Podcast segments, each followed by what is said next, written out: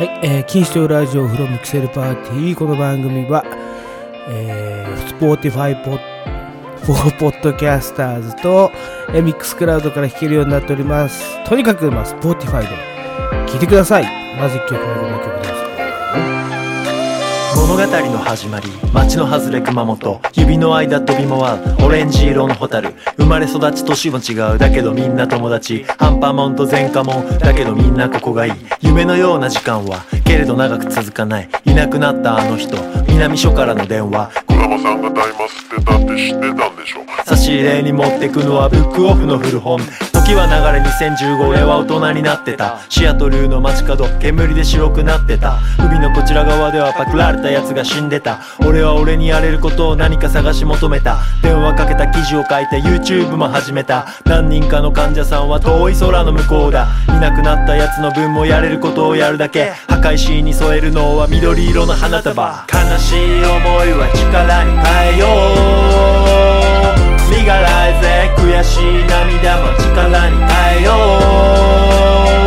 身がらえぜ We gonna fight for the right to survive We gonna fight for the right to revive いつか明るいとこで火を灯そう物語の始まり花の都東京モデルから女優へ時はバブル絶頂。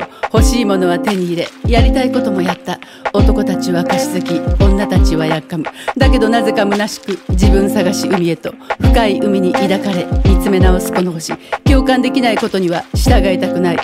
怒りぶつけ炎上芸能界退場。311福島から移り住んだこの島。医療大麻広めるため挑む選挙落選。目をつけられ逮捕されてワイドショー独占。一生分罵声浴びて生産したカルマ。それでもなお口を閉じずついに今年還暦。動き出した海の向こうを変わる風向き。医療大麻なんてないと言われてから7年。何が正しかったのか歴史が示す。悲しい思いは力に変えよう。身がらえぜ悔しい涙も力に変えよう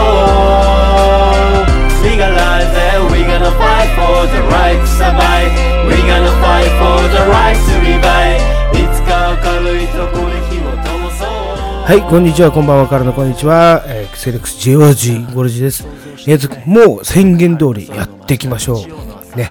えっーと、キセルパーティー的、えー紅白歌合戦になりますけれどもですね、まあ、第1曲目は、ちょっと、これですね。えーと、まあ、先週か先週、先々週ぐらいか。ここでお伝えしてた、えっ、と、キセルパーティー的紅白歌合戦、ね、えっ、と、ラインナップをご紹介しましたけれども、まあちょっと若干変わって、で、えっ、と、どんどんかけていこうと思います。まずね、赤組、青組ってね、えー作りましたけれども、赤組、トップバッター、まあ何をバットしてんのかよくわかんないけど、まあトップキッカーですよね。キックしてますって言いますけど、はい。えっ、と、赤組というよりね、まあ大麻組のこの二人なんですけれども、出ましたね。正隆さんと高木さや。まあ、まだ高木さやの方が若干韻を踏んでんのかな。昔の、ななんていうんですかね、韻至上主義みたいな、な韻踏んでないやつはヒップホップじゃねえみたいなね。えっ、と、日本語ラップ界で昔結構議論になったことを言えば、正隆はダメだなっていうことはありますけど、歌を歌ってた方がいいんじゃない？この人。別になんかね、無理してこのラップ調で言わなくてもいいなって思うんですけど、なんかこの人は、あのー医療大麻のお医者さんなんですかね。えーまず大麻とヒップホップを結びつけて、まあ、ヒップホップ大好きみたいなね、感じの人なんですけれども。で、まあ、高木さやさんとこの人のこの曲をね、私がチョイスした段階では、それは起きてなかったんですけれども、もう直後に何が起きたかっていうと、いきなりこの人がなんかネット上でぶったたかれまくったんですよね。正隆さんが。じゃあ何かっていうとですね、えっ、と、まあ、あの、ミシェルガン・エレファントの千葉祐介さんが亡くなった時にですね、えっ、と、とあるツイートをしてしまったんですよね。え20年前はヒップホップなんてほとんど誰も聞いてなくて、えーこの人が一番尖っててかっこいいミュージシャンだったんだよっていうね。まあ、この人っていうのは千葉祐介さんのことなんですけれども、まあ、これに対して、本当に、ヒップホップ界隈がね、まあ、総立ちで、は何言ってんだよっていうね。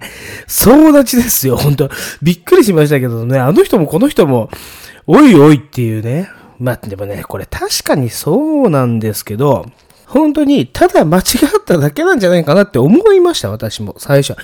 ただね、この人ね、この、まあ一連というか、このツイートに対して2個間違ったことやっちゃってるんですね。もうほんと SNS 気をつけてください講座みたいになりますけどね。あの、一文に対して、まず個人、亡くなった人をね、あの、あたかも知ってるような話をしちゃダメだよ。そしてミュージシャン。ね。そして文化のこと。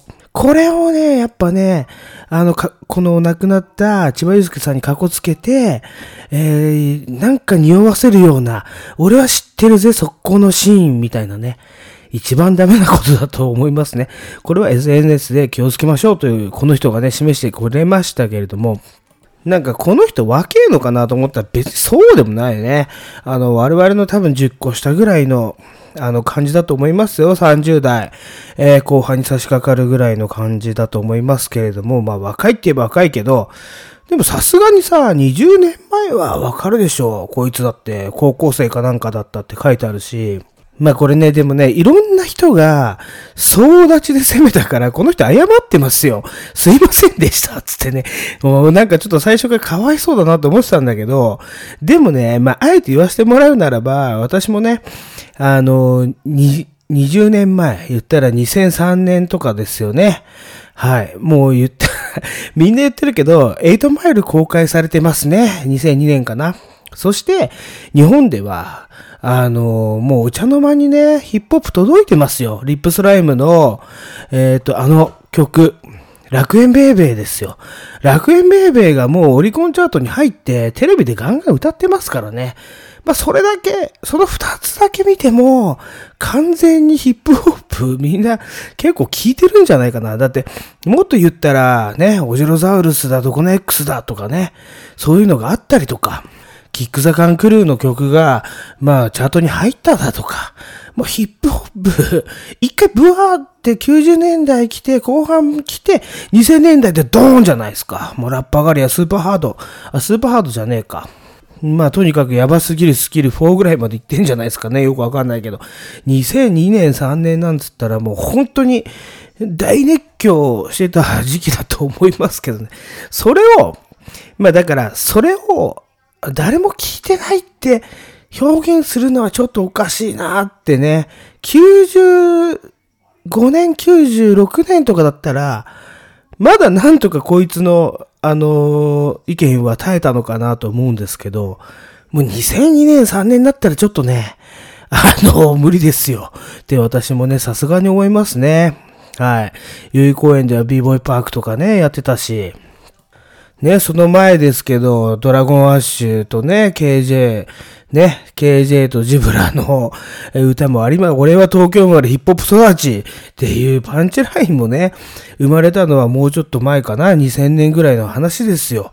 だから、もう全然です。あの、この人は、だから早めにもっと謝っとけばよかったのになって思いましたけどね。まあまあ、えー、波乱の幕開けになりましたけれども、えー、金賞ラジオ187ですね。はい。えー、今日はですね、まあ、こんな形で、えー、紅白歌合戦ということでね、えっ、ー、と、男女男女、また男女今後もあり得ますから、多様性の時代ですからね。えっ、ー、と、それはね、レインボーとしておきましょうか。まあ、赤、青、レインボーありますからね。まあでも、名前はね、やっぱり紅白歌合戦のがやっぱ閉まる。ネーミング的にはね、紅白歌合戦のが閉まるんですよ。何が多様性だバカ野郎ってことありますよ。だから、まあ、キセルパーティー的紅白歌合戦にしますけど、これだけで多分ね、えっ、ー、と、一つ取り終わるんじゃないかなと思います。だから、えー、今回も、ちょっと二部制、また三部制かな、できたら、に分けて、そんなにラジオできんのかってね、あります。あ、ありましたね。ごめんなさい。ちょっと、先は、スキルはあります。ね。できますスタップ細胞ありますっていうね、お話ですよ。だから、えっ、ー、と、ちょっと、前半、ここはね、まず紅白でちょっと、攻めてみたいと思います。このね、187回目、えー、エクセルパーティー的紅白歌合戦。開幕でございます。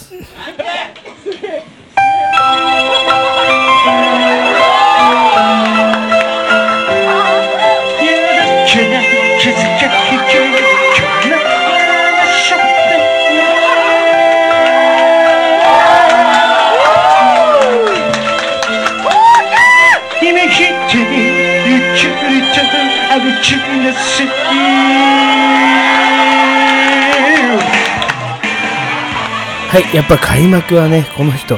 でもこれ先週かけたんで、今日ここまでにしときますけども、やっぱりこのね、養老町のこうちゃんってね、当時すごい有名になって、あのーな、なんだっけな、岡村さんが、あの、すごい、な、なんていうの、気に入ってて、内外のめちゃイケかなんかにも呼ばれて、やってたと思うんですよね。まあ、きっかけは、これ、あののど自慢大会なんですよね。あの NHK でやってる日曜日のお昼にカンコーンとかね、キンコンカンコン、キンコンカンコン、カンコンコンってやつね。あれののど自慢に出てた、あの、おじさんなんですよ。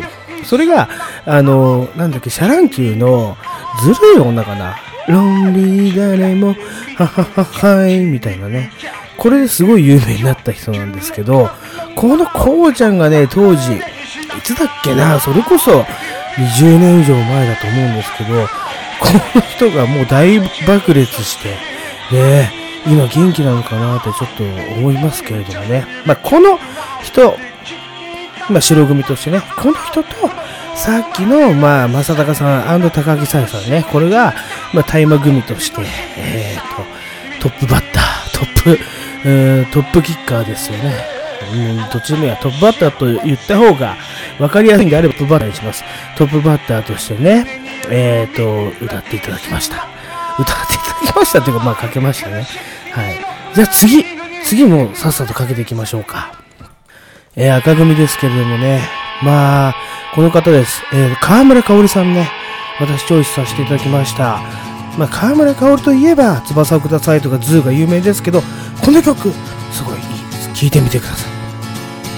明け方まで開いてるブックストア冒険小説を買ってファーストフードの2階の席でプロローグを読んでいるよいろんなことがあったんだ今日も地下鉄の駅で転んだ。みんななぜ急いでいるの？カーニバルでもあるのかい？サタデーナイ深呼吸すると星を吸い込めそうな空。サタデーナイゆっくりおやすみ。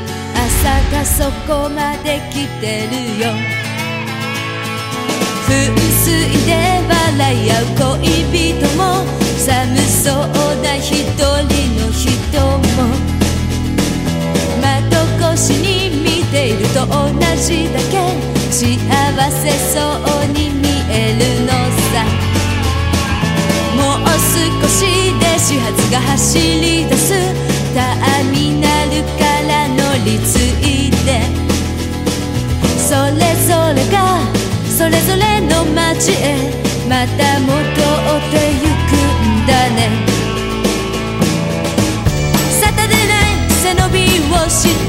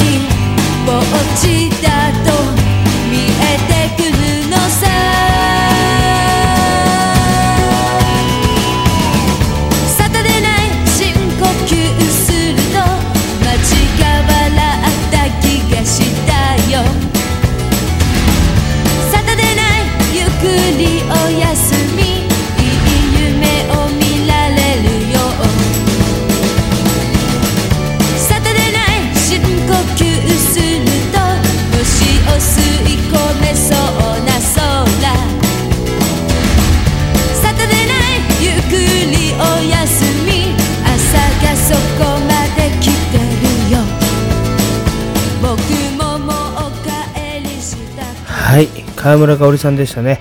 えーもうこの曲聴くと泣いちゃうっていう人多いんじゃないですか。っていうのは川村香織さんの、まあこれ、オールナイトニッポンの時に、えっ、と、こう作った曲なんですよね。まあ、どことなく、まあ、コード進行とかね、結構、あの、リンドバーグっぽいなっていう感じも見受けられたと思うんですけれども、リンドバーグがね、えっ、と、この川村香織さんのこの曲に憧れて、えーっと、歌をね、結構作ってましたっていうのは、まあ、嘘だと思いますけども、すいません。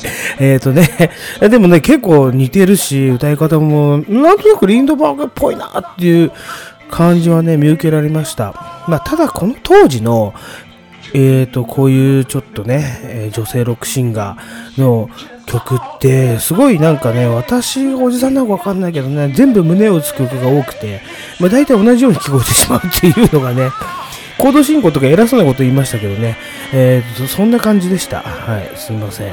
えーと、ただね、川村香織さん、うん、えー途中でね、まあ、ソロっていう名前になるんですね。マイネームソロっていうアルバム出して、私すごい持ってるんですけど、それは全然違うんです。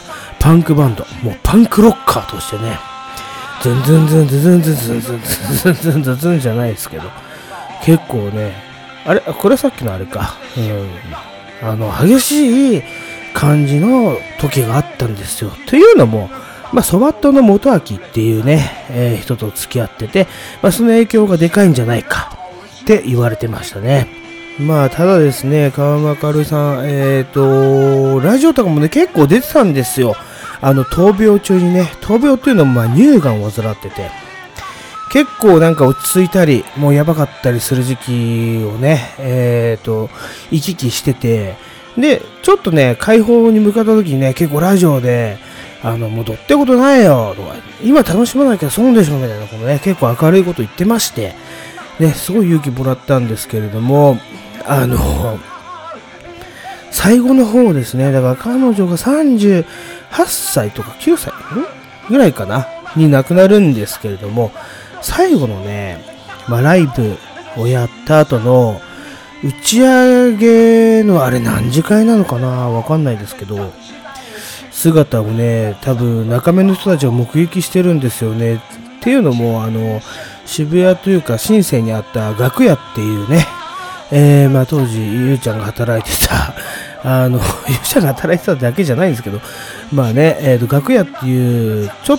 と、うん、なんて言うんだろう、居酒屋さんって言わないよな、あいうところ。えーと、まあそういうね、飲み屋さんがあって、音楽関係者の方がよくいらっしゃったらしいんですけど、まあ我々はね、普通に飲み屋としてこう行ってたんですけど、あの、ちょっとあそこにってね、河村香織さんの一団が今日ライブを終えて、あの、打ち上げやってますみたいなね、感じで、あ元気になったのかなとかね、私ラジオを聞いてたんで思ってたんですけどね、ああ、打ち上げやるぐらい元気になったのかなと思ってたらね、もうその直後に、まあ亡くなりましたみたいな。ああ、そっか、やっぱり、最後までね、燃え尽きるまで、こう、やっぱ、歌を歌う人なんだなってね、そこですごい思いましたけれども、まあね、そんな思い出があったりしますね。まあ、これは本当の話ですけど、はい。まあ、で前半からね、結構これ時間使っちゃってますんで、じゃあ、ちょっと、えー白組のこの人、行きましょう。閉じて見るものがしっかり。分かった時ははしゃいで走ったり。季節を感じて心のままちびっこを受け止めるパパとママ。みたいに与えすぎず行動よく分別わきまえてる包容力。ちゃんと備えたお前はガシャン問われてた心捉えた耳塞ぎ聞こえてくる旋律。ここは二人だけの天竺。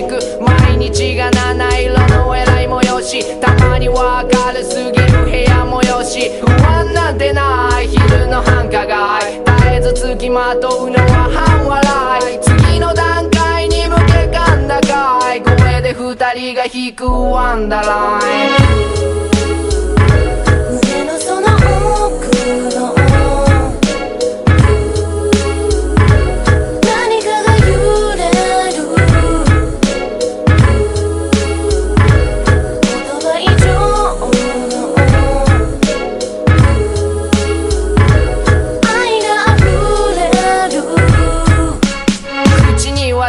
喋る言葉分かり合える関係は大人。でも時には漏れるあんたちょっと。行き違いが生むバンカショット。ちょっぴりひるんでやおろおろ。してもしょうがないからすぐにフォロー。彼女の気持ちに応答する。前向きな対象が構想する。心で見てきてそして対話。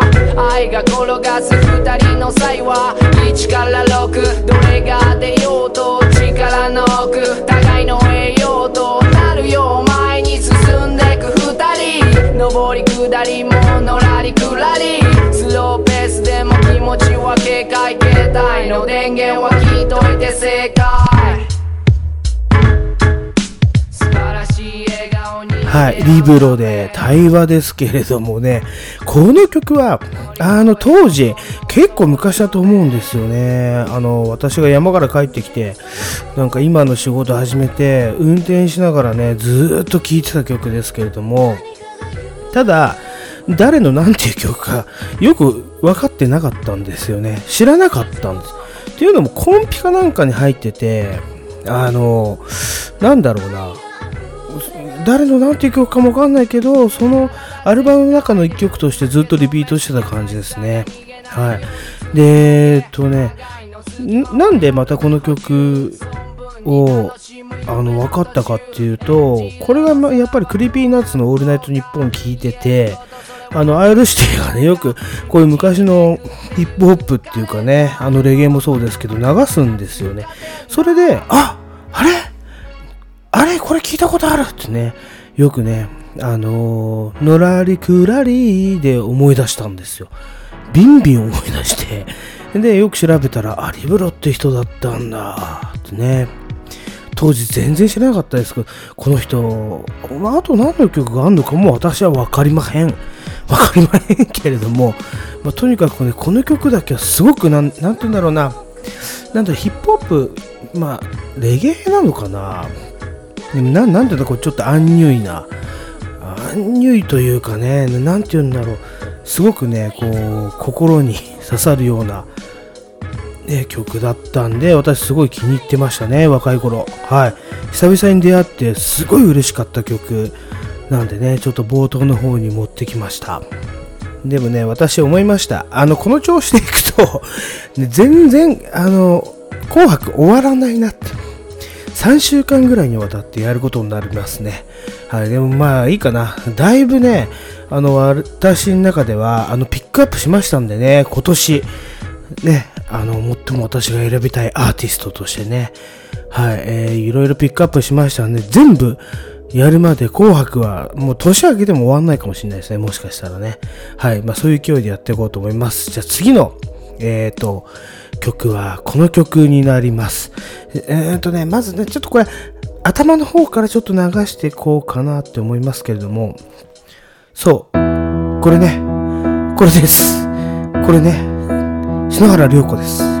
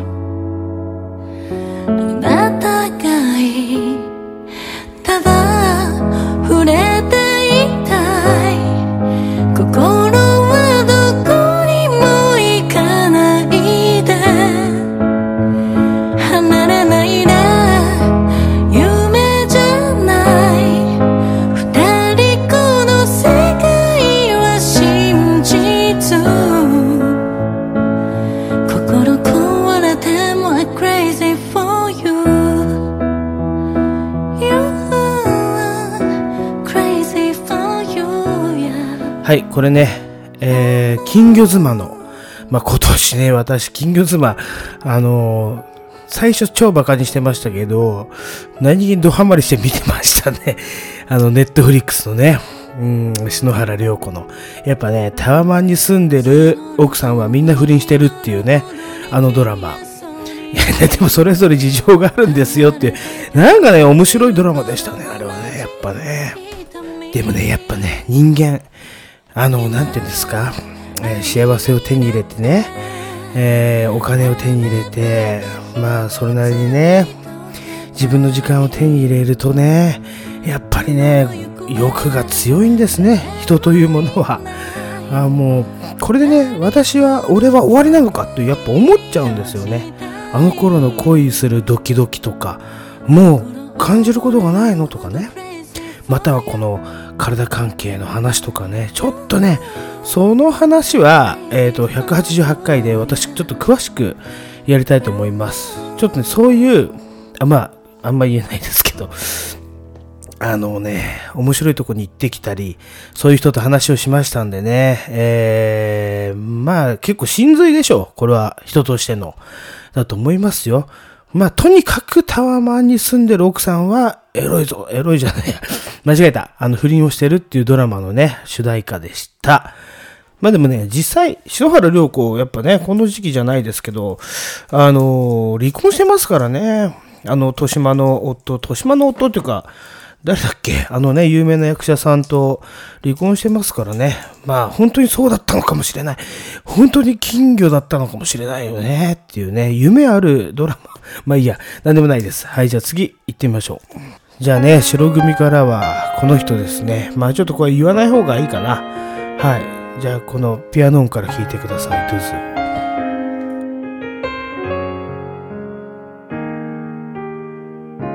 二人が出会った夜のことやその後に話した君の過去全部僕には宝物で当たり前が全部嬉しかった。いつもの景色も窓辺の光も君のことずっとずっと思ってた。誰かの胸でさ泣いてみたくてさ明日の僕にはできるかな？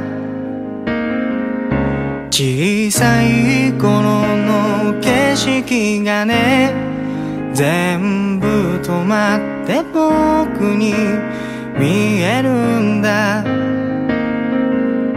鍵をなくした宝箱が何もなかったように開いたんだ。例えば世界が土砂降りの日でも君とならずっとずっと笑っていられる。誰かの胸でさ泣いてみたくてさ。明日の僕はできるかな？誰も愛せない誰のことも愛さない。逃げそうな僕を離さないで。寂しいと思う。時にはいつでも僕が君のことを守ってあげる。誰かの胸でさ泣きたい時。まあこの曲は本当今年よく流しましたね「ゆういち花火」ですけれどもね。靴職人やってんのかっていうね。やってないでしょ。もうなんか外録チャンネルにも出ちゃったりとかね。でもね私思います。貴乃花。ね。えー、AKA 高花田ですけどね。高花田から貴乃花になったんですけれどもね。貴乃花が言ってましたよ。えー、あなたにとってね、なんかレッドチェアかなんかね、私見たんですけど、レッドチェアってなんか語るような番組があって、まあ、ゆういちのお父さんね、貴乃花に、えー、あなたにとってね、弟子とは何ですか？まあ、貴景勝がね、なんか昨年の秋ぐらいに優勝した時ですね、まあ、貴乃花がね、えー、まあ、弟子とは何ですか？って言ったら、もう自分の分身ですって言ったんですよ。ね。そして、あの、息子さんは、みたいなね、ゆういちくん、まあ、ゆういちとは言わなかったのかな、息子はどうですか？って言うとね、他人ですって言ったんですよね。これすごかったなと思って。他人？やっぱね、やっぱこいつらおかしいなって思うところは私あるんですよ。やっぱりね、このね、若隆兄弟。あの、若くしてね、あの、本当に父親ね、先代の高野花に鍛えられて、あの、各界に出てきてね、両方横綱になりましたけれども、若隆部分みたいのがあってね、のりこさんも大変苦労したみたいなのが書いてありましたよね。うん。で も、引退したとやっぱお兄ちゃんはお兄ちゃんでね、もう栗尾美恵子さんと結婚したのかな、最初で離婚して。もう俺はもう明石家さんまみたいになりたいみたいなね。何土地狂ってんだこの豚がと思いましたけれどもね。で、そこからなんかちゃんこ屋とかやってね、うん、いろいろやってたりね、もう、この高は高でね、あの、激痩せしたりとか、ね、いろんなことあって、まあ先ほどのね、音楽じゃないですけれども、青春をもう一回取り戻しましたよね。宮沢りへ行って、河野稽古、夜の稽古行ってね、そっから離婚して、もともと同級生だった、ね、幼馴染の人と結婚したわけですよ。これはすごい話じゃないですか。美談に語られますけれども、やっぱどっかあの兄弟頭おかしいんですって。息子を他人、それはね、息子もそうなるよって俺思います。そいつに育てられたらね、靴作るのも遅くなる、絶対に。でね、俺すごい思います。これでこんな長く語ってもしょうがないんですけれどもね。はい。まあ、なってもしょうがない。やっぱ親の愛が足りないと、子供こうなります。でもね、やっぱいい歌歌ってますね、ゆういちは。まあ、最後のフォローでしたけれども。じゃあじゃあね、もうそろそろ、そろそろヒップホップが足りないから、じゃないですけど、ね、赤組からこの曲にします。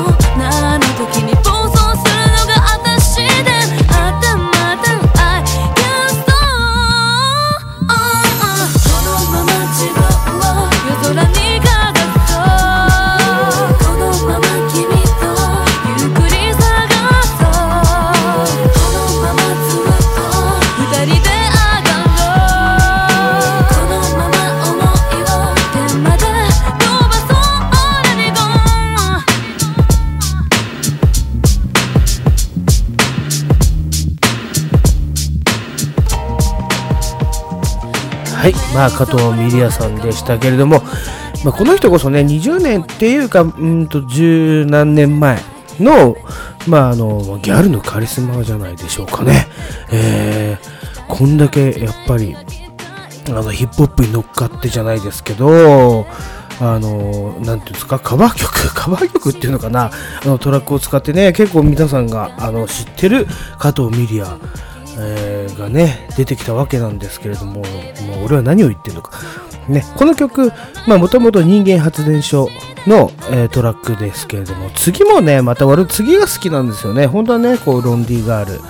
はい。でございますけれども、まあ言っちゃいましたけどね、このロンディガールが私は結構、KWECD のバージョンよりこっちの方が僕は好きだった。当時ね好きだった。やっぱりギャルのカリスマなんでね。安室ちゃんの次に出てきたギャルのカリスマじゃないですかこの人。はい。で清水翔太とやった曲も良かったですよ。初めて見たのは流派 R だったですよ。ということでね。まあ、つい最近、つい最近というか、えっ、と、今日が、うーん、3日ぐらい前に、あの、新曲が出てましたね。はい。あの、キャンディータウンの、えっ、と、誰だっけな、キャンディタウン、まあ、解散して、えっ、と、の一人とコラボ曲が出てましたね。やっぱり加藤ミリアはすごい、あの、やっぱ男をね、あの、渡り歩くとして、まだね、言い方が悪いかもしれませんけど、まあただね、まあ、この人って目をつけて、あの、コラボをする、いいやり方なんじゃないでしょう。どうなのかな？その、あれも。うん、まあ、ただですね、まあ、私は好きですよ。こういうタイプの女性がね。はい。あんまりこう、なんて言うんだろう。飾らないみたいなね。いや、どうなのかな まあいいや。まあ、ガタガタ言ってもしょうがないんでね、ちょっと次の曲流したいと思います。マリアン・メイ・アイ・カオリリナ・サチ・ナナ・リサ・エミ・アユミレイナ・アユサラ・ヒトミナミ・ミキ・ヒロミ・ホトモ・ノゾミ今日も私は一人。あなたの迎えを待つ一人で、えーえ。ー子供みたく扱わないで経験が生む確かな自分作る。たやすく分析なんかしないで。分かったような顔でこっちを見ないで。メール携帯絶対手放せない。学校行きたくないうちにいたくない押し付けない。で古い考えここからうちらの時代。どんなにこんなに語っても。Everyday, every night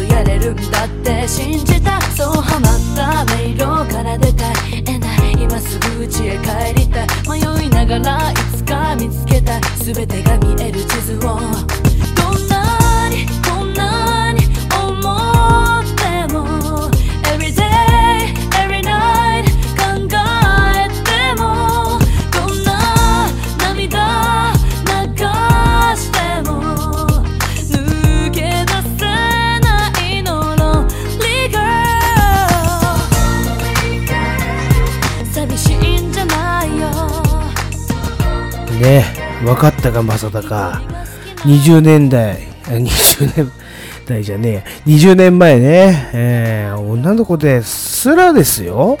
新時代新時代っつってね韻踏んで歌ってますよ。ヒップホップじゃないですか、うん、あんたより韻踏んでるよ。はっきり言って。まあただですね。まあ現代もそうだけどまあこの2000年代ね90年代後半もやっぱねギャルギャルっつってね強がってはいますけどね。やっぱ寂しい。寂しいっていう胸の内を歌ったような曲ですよ。うん、でもこの子たちの、まあ、彼女たちのね、えー昔のギャルですよ。あの偉かったのはあんまりおっさんにこびてないところですよね。今はやっぱこびるっていうよりも逆に利用しちゃってみたいな。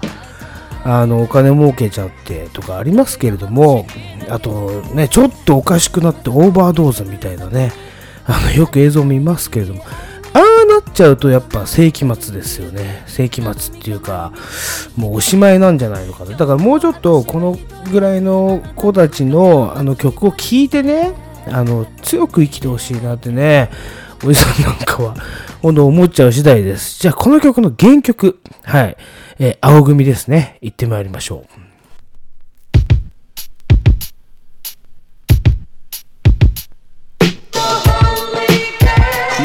寂しいんじゃないよ。そうそう。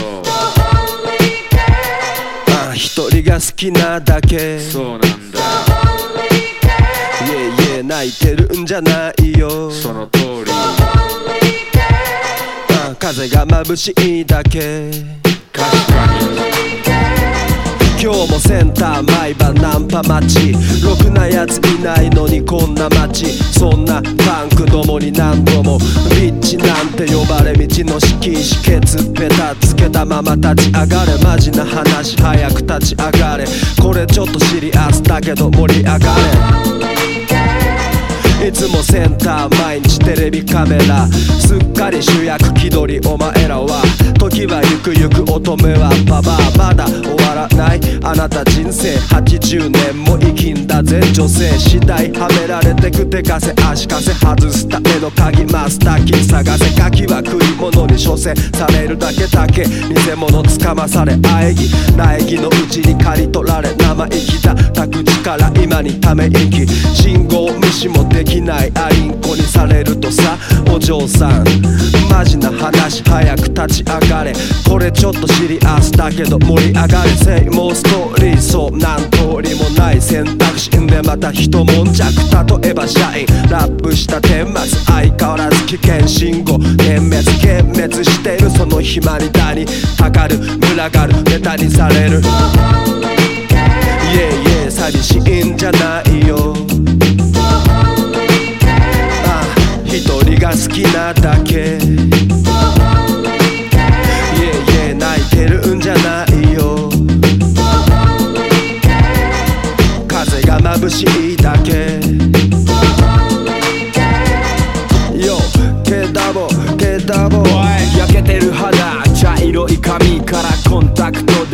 める闇夜の街求める価値女王蜂。理想の形二十歳前なのにもう大人細い眉してひでえ言葉。自らビジネスにするセックス。迷える子羊たち。XXX Rolex した男に指輪交わしたはずが繋がれる首は携帯かける。サンダルシャネル。つま先のネイルに塗るエナメール。 FENDI Versace DKNY 物欲と金の前にへつらい。そして気軽に足開く。それ喜ぶやつ。味知らず彼女たちの孤独。もろく幸福の条件後ろの正面綺麗な足形胸派手な爪少女の夢。消息不明。ロリがもう時間経ち上がねえマジで。この歌 北岡悟に聞かせてやりたいですよね。あの格闘家の北岡悟知ってます？あの目がいっちゃってる格闘家ねえ40ぐらいにしてジムに入ってきた女子高生捕まえて結婚してんですよ。ふざけんじゃねえよっていうね。よく親も許したなって結構ねあの格闘界の界隈ではねあの有名ですね。ロリコンだっつってね。今回のねまたねあだ減量問題ありますけれども、まあ、ちょっとそれはあの別の機会に語らせてもらいます。北岡悟はとにかく畜な人間なんでこれを聞いても構成してもらいたい。はいまあでもねまだまだまだまだ終わらないあの紅白。もう紅白歌合戦だけでこれ今45分ぐらいじゃないですか。あの多分1時間いけますね。ででもねまだまだアーティスト出し切れてない。そしてねあのそのアーティストにかまつわるあのお話を一応一応してるつもりなんですけれども、ね、司会者としてね。司会者としてお話をしているんですけれども次からちょっと今ヒップホップをちょっと行き過ぎた感じがあるんでオーバードーズでございますね。これこそまさになんでちょっと落ち着きたいと思いますねこの曲で。じゃあ赤組からこの曲どうぞ。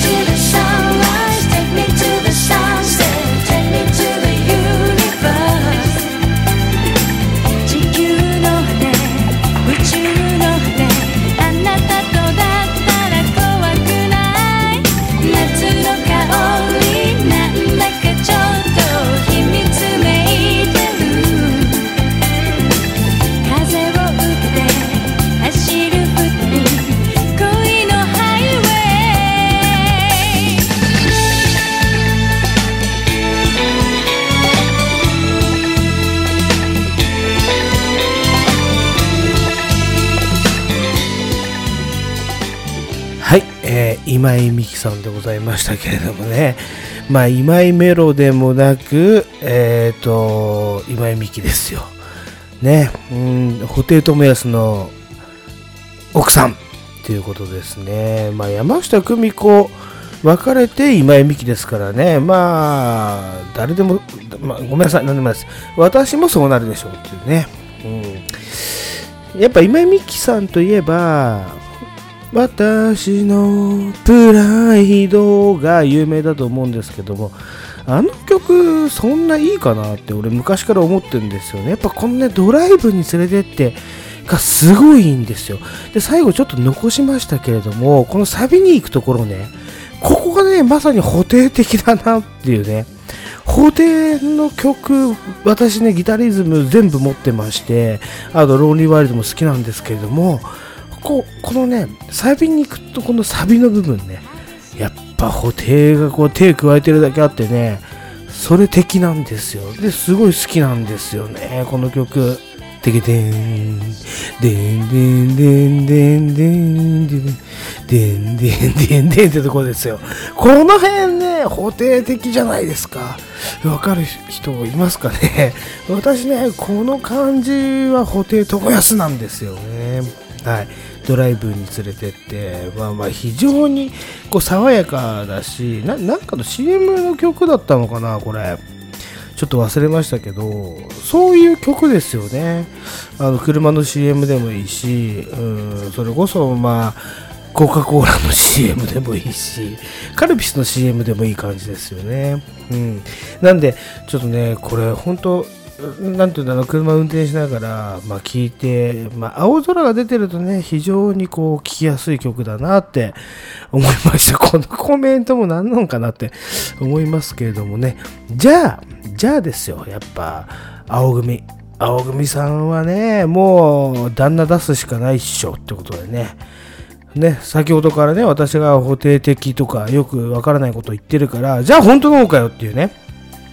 じゃあどれをちょっと選ぼうかなと思ったんですけど、まあ、あの一番もう有名、まあ、布袋寅泰ギタリズム関係では有名なんですけれども、そのアルバムではなくて、ロンリーワイルド。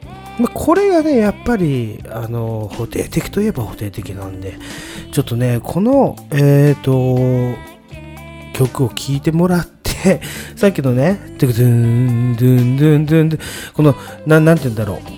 えっ、と、サビが終わった後の感想に入るところで、ちょっと曲調がこうなりますよっていうのをね、あのー皆さんにも味わ そんな紅白ってそういう楽しみ方するのかなって思いますけど、ね、はい。ちょっとね、キセルパーティーなんでちょっと味わってもらえばなって思って流します。Thank you! すごい気持ちよくやりました。Thank you! えーそうなんか言ってんだよね。なんか言ってます。でギタリズムそれ終わって、あの、間に出したアルバムなんですよ。この、ロンリーワイルドっていうのはね。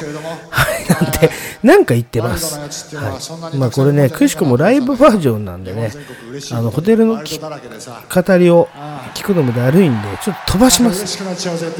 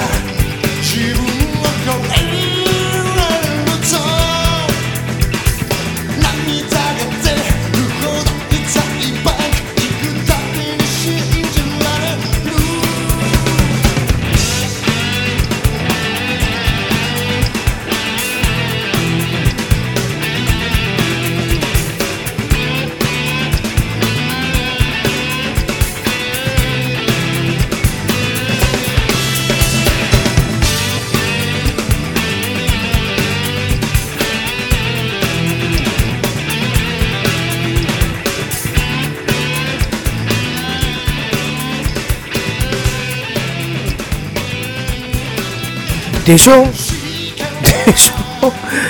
違いますよね。全然ね。全然違うじゃないですか。トゥトゥトゥルルルルのまま言ってるじゃないですか。いやでもねこれ後半違うんですよ、まあ、言い訳はいいとしてね。はい。何を知った風なことを言ってんのか。っていうのがやっぱりこのラジオでございますけれども。本当なんですよ。本当は本当に。本当なんです。これはね。まあじゃあまたね次回補定特集やりましょうか 補定ボーイ特集なんかねどうでしょうかねうん補填ももうすぐ死ぬでしょう。だから死んだ時にちょっとそういうことやりたいと思いますけれどもね。はい。じゃあ、ちょっと、補填はまあちょっと、補填とね、えっ、ー、と、今井美樹と山下久美子。山下久美子は流しないか。はちょっとこちらの方に置いといてですね。まあ、ベラベラ喋ってるからなんですけど、あのー、最後の曲になりましたね。えー、だから青、青組から始めたんで、こうちゃんからね、始めたんで、赤組で、ちょっとね、えっ、ー、と、第1部の幕を下ろしたいと思うんですけれども、これ何周できるかな？ね、今数えましたけど、3周はいけます。ね、なんでだから 3, 3部作ということでね、聞いてもらえばと思います。思いますね。はい。なんで、えっ、ー、と、じゃあね、とりあえず、この次、この次は何をやるかというと、まあ普通のラジオ、まあ、トーク多めの音楽少なめ、いつも通りのね、だ話をしますけれども、えー、っと、もう一個別枠でやりたいのが映画のお話をしたいんですよね。えー、じゃあ何を題材にするかというと、えー、っと最近見た、えー、っと、素晴らしき世界という映画。まあこれはえーと、昔もちょっと言いましたけど佐々木隆三さんという人が、えーと、身分帳という、えー、小説を書きました、はあ、まあレポというかねこう実際にいる方の、えーと、小説なんですけれどもそれを映画化した映画でございますまあ主演が役所広司ということでねもうめちゃくちゃこれねすごい映画ですよ。私はねあの結構やばいな、この映画はってことでね、だからちょっと語らせてもらいたい。と、もう一つ、やっぱリアル派なんで私はね、追求したいじゃないですけど、昔ちょっと話したかもしんないけど、えっ、ー、と、監督失格というね、映画、はい、えー、なんで今監督失格というこの映画を語りたいか、ね、監督失格というこのドキュメンタリー映画ですよね、ドキュメンタリー映画に関しては、いろいろな方が語ってますね。私の好きな町山智博さんとか、あとは水道橋博士も語ってますけども、誰よりも僕は詳しいです、実は。あの、誰よりもというか、あの、この人たちが語ってる、あの、表面上だけじゃないんだよな、でもこの人たちが語ることな、表面上だけじゃなくて、ちょっと真相も語ってるんですけど、もっともっと、本当は第3の主人公みたいな人がいて、その人とは親密な関係なんでももうめちゃくちゃこの映画に対して言いたいことが山ほどあるというか好きな人はこんな映画好きな人あんまいないかもしれないけどあの本当の裏側を語れる映画なんでね今また思い出してもいろいろちょっとねフェーズも変わったりして落ち着いたんでちょっとまた改めて語らせていただきたいなっていうところで映画のお話をしたいと思いますねじゃあどこまでできるか分かりませんけれどもとりあえず前半ですね、エクセルパーティー的紅白歌合戦。あ、ちなみに、アーティストとしてね、あの紅白歌合戦夢の、えー、っと、キセル X、うん、じゃないですね。RHB、リアルハートブレイカーズも入っております。えー、入れちゃっていいのかっていうね、こともありますけれども、入ってますよ、それはね。僕が選ぶ、あの、紅白歌合戦でございますから、はい。来年も曲を作っていきたいと思いますけれどもね。まあそういうことで、えっ、ー、と、前半、これは187は紅白。で、188は、えっ、ー、と、いつも通りのダバなし。189、9かな ?9 でいけるかな？あの映画のお話。という3部構成できるかな？これ。あ、もうできそうな気がしますけれども、やってみたいと思います。じゃあ、とりあえず、えっ、ー、と、この回はここでおしまいになります。1時間ですね。最後までお付き合いありがとうございました。セレックスの GORG ゴールでした。バーセンキューエンデュー。Look now, right now. 君欲しがる本番いくら積むの A guys. 武器で稼ぐ my life.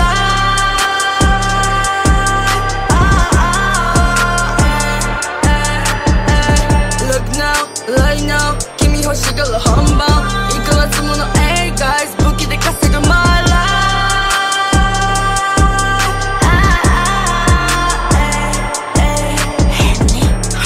忙しい。君に構う暇ない。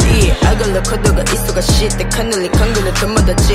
変には超レ噂してる two bitch bullshit もっと話いらねマジで聞きたくもない。こぐか飲むか脱ぐか切るかチャリかバツかどっちも好きだ。Mm yeah すぐに get more many 投げろや Okay 今すぐ Hey I take coming now 比べ物なんない舐めとけ pussy guy. Look at my ass 大きめの titties. おかわり欲しがる男が目に揺らす大きめのブリかます浜の実が変に Look now, right now. 君欲しがる本番いくら積むの A guys